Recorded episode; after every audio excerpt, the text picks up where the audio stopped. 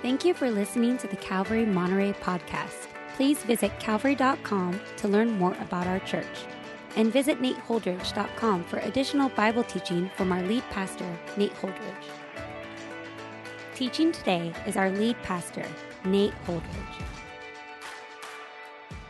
Hey everyone, welcome to Calvary Monterey and our time in God's Word this weekend. If you take out your Bibles, we're going to be in Mark chapter 7. Mark chapter 7 for a teaching that I've called Revolution of the Heart. Revolution of the Heart. Mark chapter 7. And we're going to start off in verse 1 and read the first five verses, but we're actually going to get all the way through verse 23 today.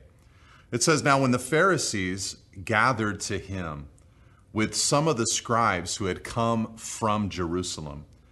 They saw that some of his disciples ate with hands that were defiled, that is, unwashed.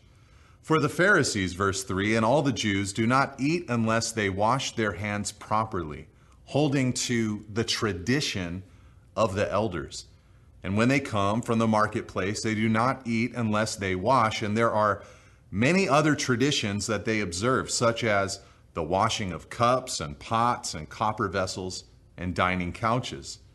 And the Pharisees and the scribes asked him, Why do your disciples not walk according to the tradition of the elders, but eat with defiled hands?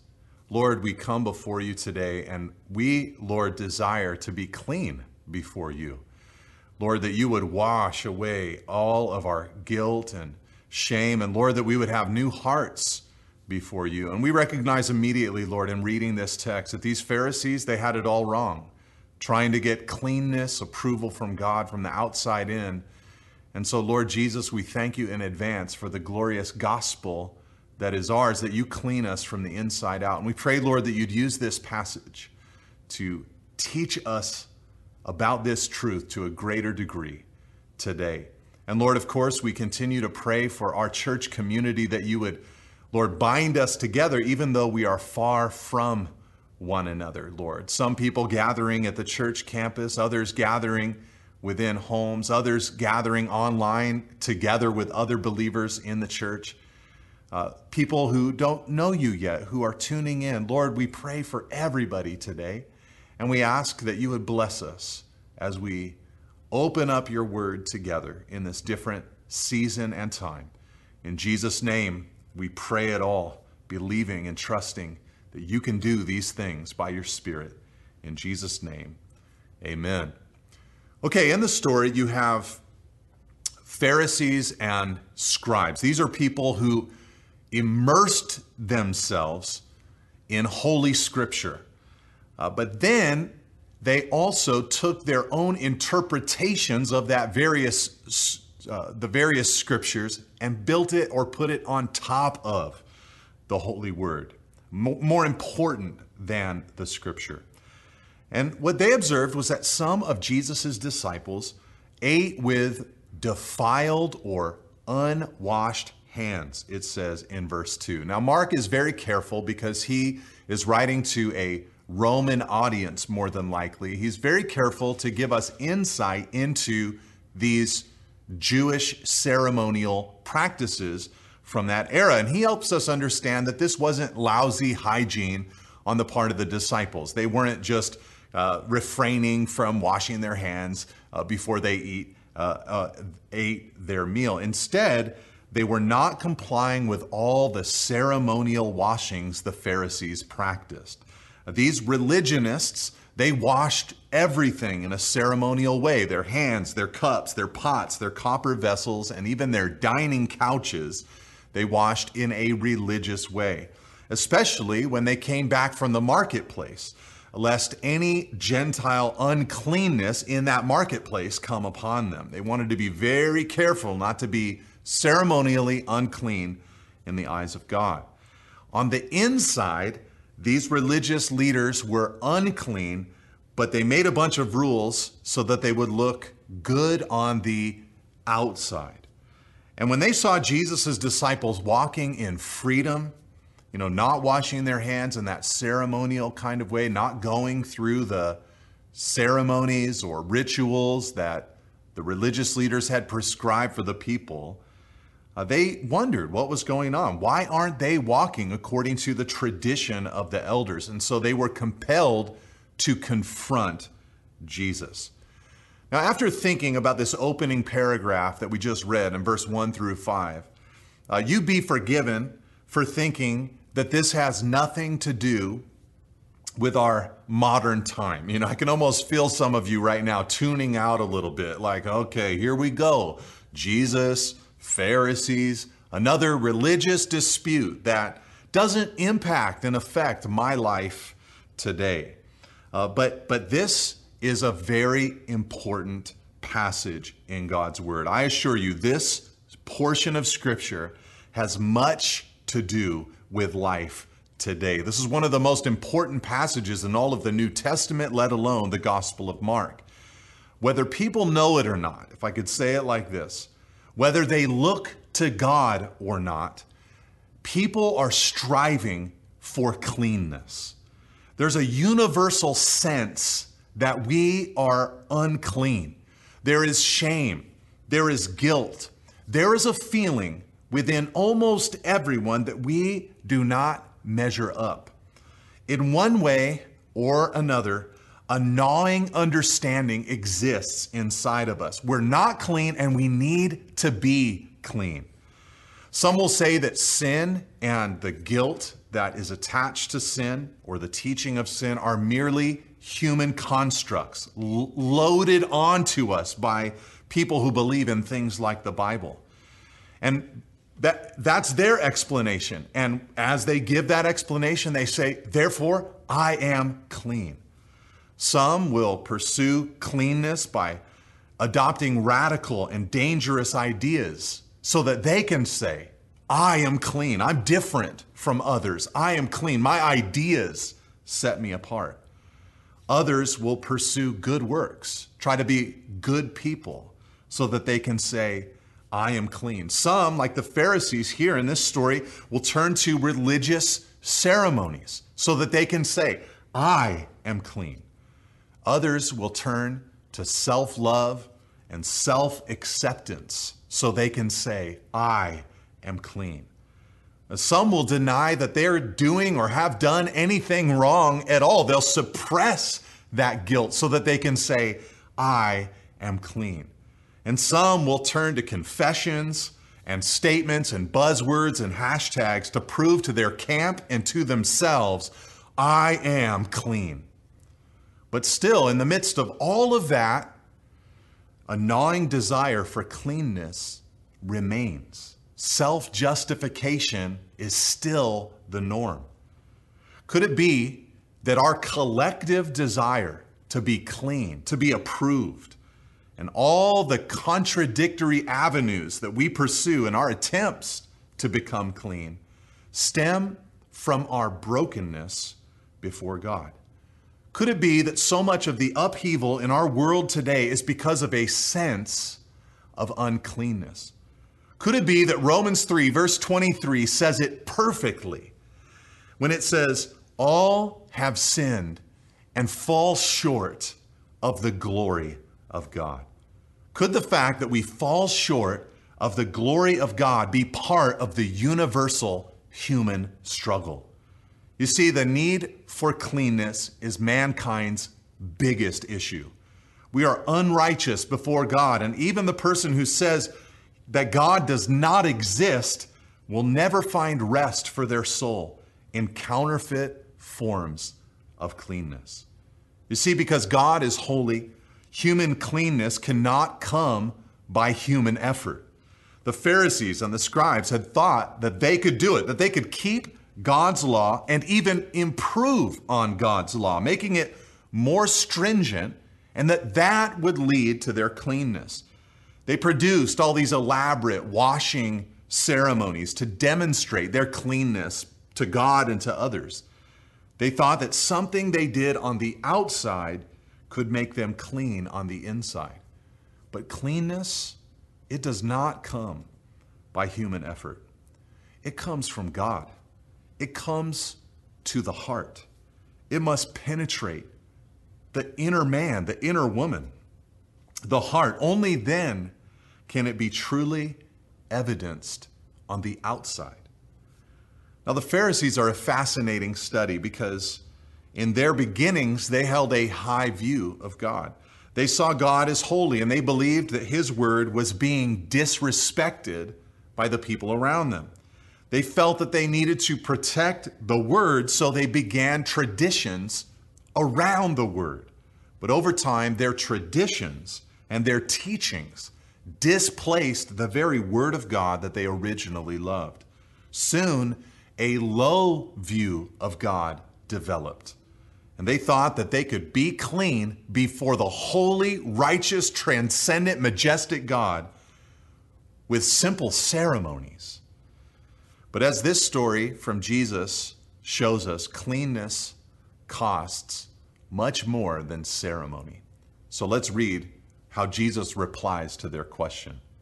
He said to them in verse 6 Well did Isaiah prophesy of you hypocrites, as it is written, This people honors me with their lips, but their heart is far from me. In vain do they worship me, teaching as doctrines the commandments of men. You leave the commandment of God and hold to the tradition of men.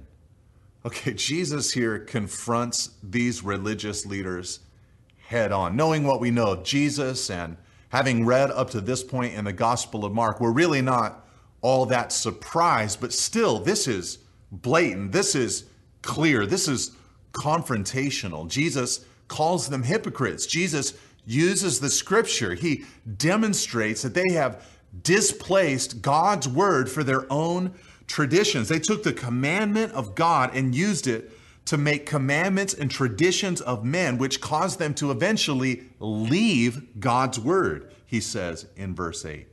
In other words, they honored God with their lips, but their hearts were far from God. And he quoted from Isaiah the prophet, a guy who had hypocrites in his own day that he was dealing with. And Jesus applied Isaiah's words to these Pharisees. The people honor me with their lips, but their heart is far from me. Now, the question that we might ask is Did Jesus have an example of their departure from God's word in his mind? I mean, after all, that's what he's saying. He's saying, You have taken the word of God, replaced it with traditions and teachings that you've built on top of God's word, and then you've left God's word. Did he have an example in mind? Well, absolutely. Let's read of it in verse 9 and following. And he said to them, You have a fine way of rejecting the commandment of God in order to establish your tradition. For Moses said, Honor your father and your mother, and whoever reviles father or mother must surely die. But you say, if a man tells his father or his mother, Whatever you would have gained from me is Corban, that is, given to God, then you no longer commit him to do anything for his father or mother, thus making void the word of God by your tradition that you have handed down. And many such things you do. Okay, Jesus here gives an example of them departing from God's word into their own traditions. And apparently, what had happened is that they had not only voided some of the peripheral commands from God's word, but even some of God's 10 commandments. Here, Jesus points out that the fifth commandment, to honor your father and mother, had been violated by these Pharisees. He makes it even more stringent by pointing out Exodus 21, verse 17, which is a separate commandment from the fifth commandment, which said that dishonoring or reviling your parents was actually worthy of death. In other words, this was known by all to be a serious commandment. This is not a trivial commandment that you would easily mess around with. They knew it, Jesus knew it, but still they had altered God's word. They had tampered with the fifth commandment, the first commandment on the second tablet of the two tablets of the Ten Commandments. And the way they did this was by creating a practice or a teaching of this thing called Corban there in verse 11. It's a word that comes from the Hebrew word for offering or for a gift devoted to God. And the way that it worked, according to these religious leaders, is that an adult child, when the time came for them to begin caring for their elderly parents, could begin dedicating all of their money, could begin dedicating all of their property, including their home, they could dedicate it to God by declaring Corban over their belongings. It would be kind of similar to someone in our modern era choosing a charity that they love and saying, At my death, all my belongings go to this charity. They get to enjoy all their belongings until the day of their death, but then at their death, it would go to this charity. And the religious leaders had constructed this way for adult children to say, Corban, my belongings, my bank account, my buildings, my uh, home, it belongs to God. It is dedicated to God. So when mom or dad came along and was in need, these adult children could say to their parents, I'm sorry, I'm sorry, mom, I'm sorry, dad, I would love to help you, but unfortunately, all that I have is tied up as a gift to God. I've dedicated it to God, all the while, well, they enjoyed their own uh, stuff, their own belongings. Because God came before family, no one could argue with it. And so this made the child exempt from helping the parent. This was one example that Jesus had in mind of the way that they twisted Scripture. This is why Jesus called them hypocrites in verse 6. If they had truly wanted to honor God with their hearts, they would have obeyed the fifth commandment. Their hearts, in love and honor and worship of God, would have directed them to care for their parents. I mean, whatever guy, whichever guy came forward one day and said, Hey, guys, I've got an idea. We could do this thing called Corban where people dedicate their stuff to the house of God so they don't have to really take care of their parents.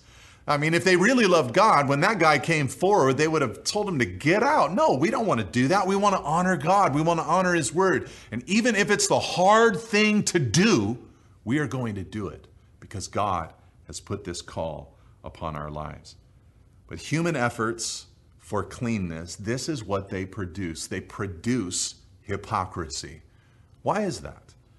Well, the reality is that we, we come to discover that we really can't change ourselves. You see, the problem, it's with the heart. So what we end up doing is lowering the bar some way or somehow, yet keep the appearance that we are righteous.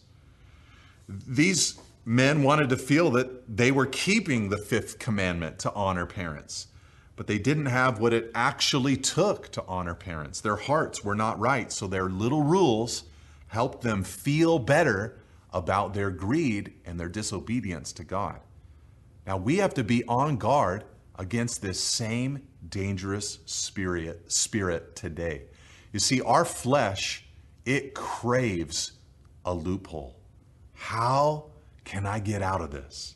How can I feel that I've obeyed or fulfilled my obligations and have been clean without actually being clean? How can I look like I'm righteous? What is the least that I can do? How can I convince those around me that I'm good? But why is it that we so often look for the loophole? Why did the Pharisees create a cheap and counterfeit path to cleanness? Why did they invent easy ways to appear clean? Well, let's read on. In verse 14, it says, And he called the people to him again and said to them, Hear me, all of you, and understand. There is nothing outside a person that by going into him can defile him, but the things that come out of a person are what defile him verse 16, which is in some ancient manuscripts, if anyone has ears to hear, Jesus said, let him hear. And when he had entered, verse 17, the house and left the people, his disciples asked him about the parable. Now, Jesus' disciples didn't become unclean when they resisted the Pharisees' hand washing ceremony. They, they weren't unclean because of something they touched or something they ate. No, Jesus said that uncleanness it comes from within. He said in verse 15, the things that come out of a person are what defile him. What you have to understand at this point is that this was revolutionary talk from Jesus. You see, their culture was a culture steeped in customs and traditions and ceremonies. They constantly worried about ceremonial defilement and created a complex set of rules to protect themselves from outward uncleanness. So Jesus' words rattled the disciples. So when they went into the house, verse 17, they asked Jesus about the teaching. And he said to them in verse 18, Then are you also without understanding? Do you not see that whatever goes into a person from outside cannot defile him, since it enters not his heart, but his stomach, and is expelled? Thus, verse 19, he declared all foods clean. I'll pause it right there because that little parenthesis is inserted from Mark. He's giving a little commentary to Jesus' statement, and he's saying this meant that Jesus declared all foods to be clean. You have to remember that Mark wrote uh, during the period where the gospel was freshly communicated to the world at that time. And as Gentiles became Christians, one of the big questions was do we need to also convert to Judaism? And the Acts 15 council in Jerusalem had concluded that the Spirit had not required that of the Gentile believers, so they would not require that of the Gentile believers. But still, there was some confusion and a little debate. So Mark is putting in his two cents and saying, yeah, we have to agree with that uh, Acts 15 Jerusalem Council, Jesus declared all foods to be clean. And Jesus said in verse 20, What comes out of a person is what defiles him. For from within, out of the heart of man, come evil thoughts, sexual immorality, theft, murder, adultery, coveting, wickedness, deceit, sensuality envy, slander, pride, foolishness. All these evil things come from within, and they defile a person. Jesus' point in this little section is that, the, that, that nothing from the outside in could produce uncleanness because uncleanness is a matter of the heart. It's the heart of man, he says in verse 21 and in verse 23, that produces all manner of evil and wickedness. This is why human effort cannot produce cleanness. Human effort cannot produce cleanness because the human heart, according to Jesus, is corrupt. Jesus said it produces evil thoughts, which means it produces evil devising or evil schemes. Like God said through Jeremiah the prophet, the heart is deceitful above all things and desperately sick. Who can understand it or who can comprehend the depths of its sickness? Now, that's the end of our text. That's the end of the passage. And if that were really the end of the story, then mankind would be in serious trouble. I mean, because what you have there, according to Jesus, is a world filled with hearts that are depraved, hearts that are broken. Those hearts then lead to a massive list that Jesus just gave of hurtful activities, damaging, destructive activities. Now, this helps us understand the brokenness that's in our world. Every nation, every people group, every political party, and every educational system is populated by broken people. Even the best laid plans and the best laid philosophies are tainted by the sinful hearts of humanity. This is a major difference in the Christian's view of the world. We know that mankind is not basically good, but that evil is bound up in the heart of man. But that's not the end of the story. We also know that there is hope. Though we cannot make ourselves clean, Jesus Christ can make us clean by his blood. Ephesians 1, verse 7 says that in him we have redemption through his blood, the forgiveness of our trespasses according to the riches of his grace. That is cleanness that we receive because of the blood of Jesus Christ.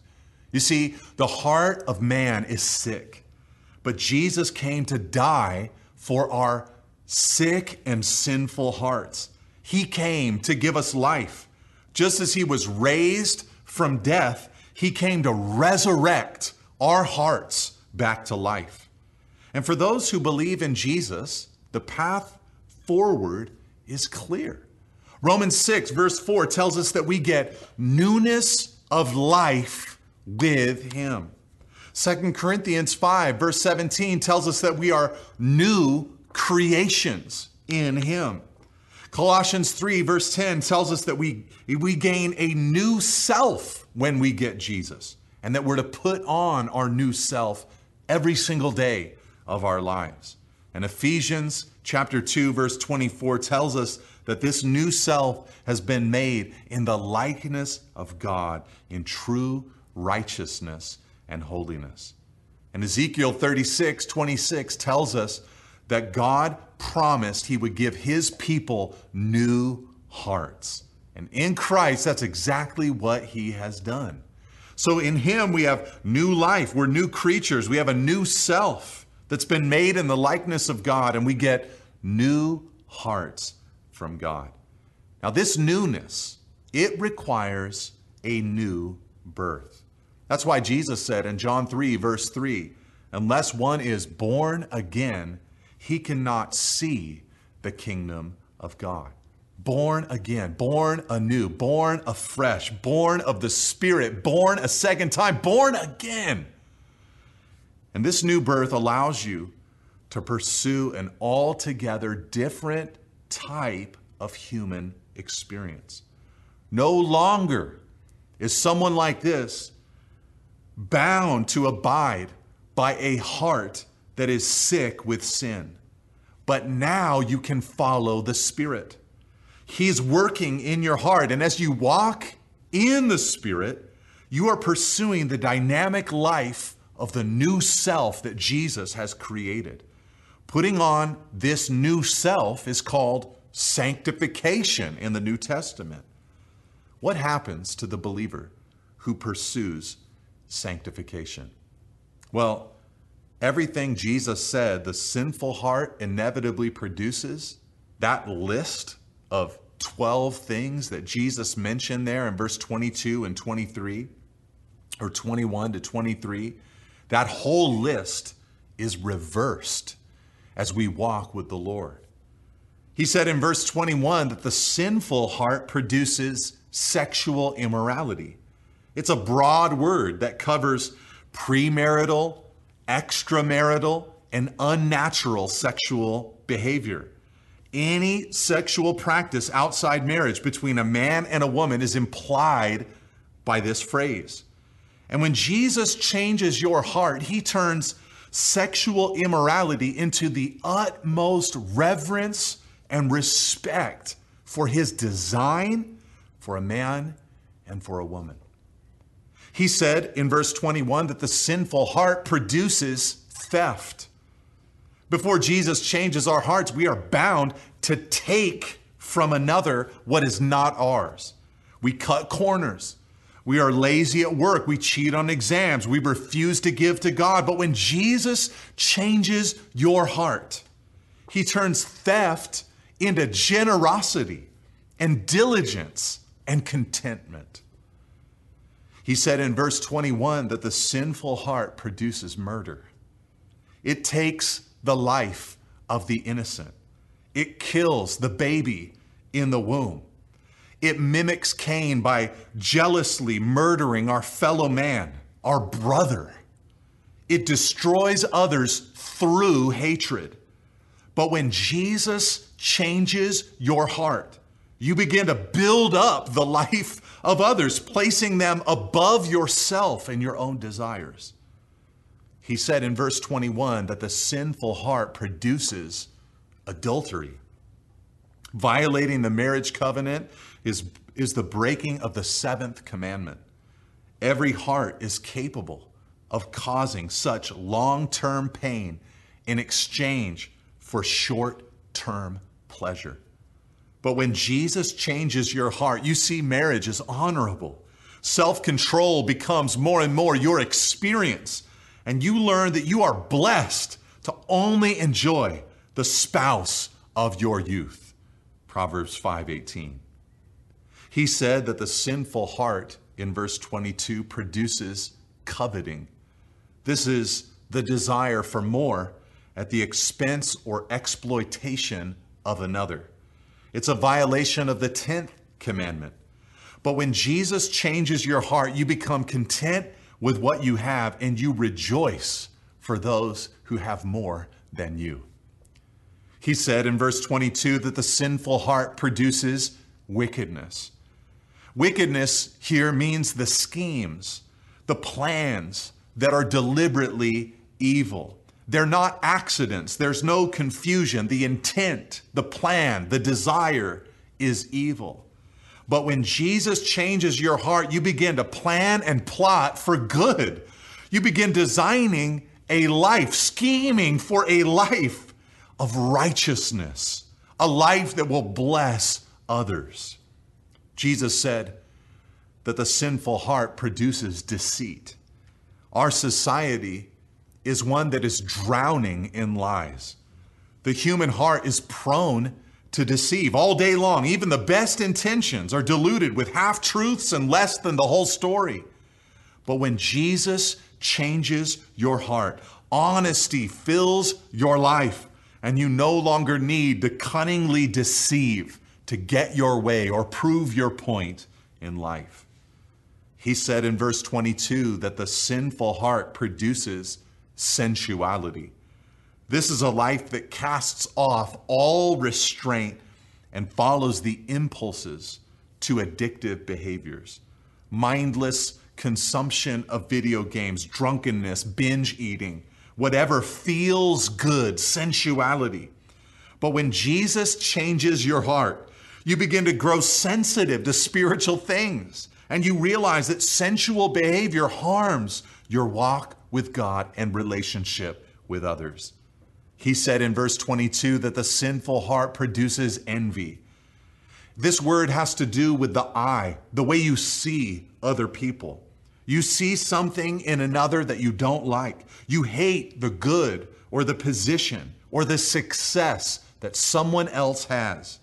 But when Jesus changes your heart, you begin to celebrate what God is doing in and for those around you. He said the sinful heart, verse 22, produces slander. Describing slander to the culture that we live in is like just trying to, trying to describe water to a fish.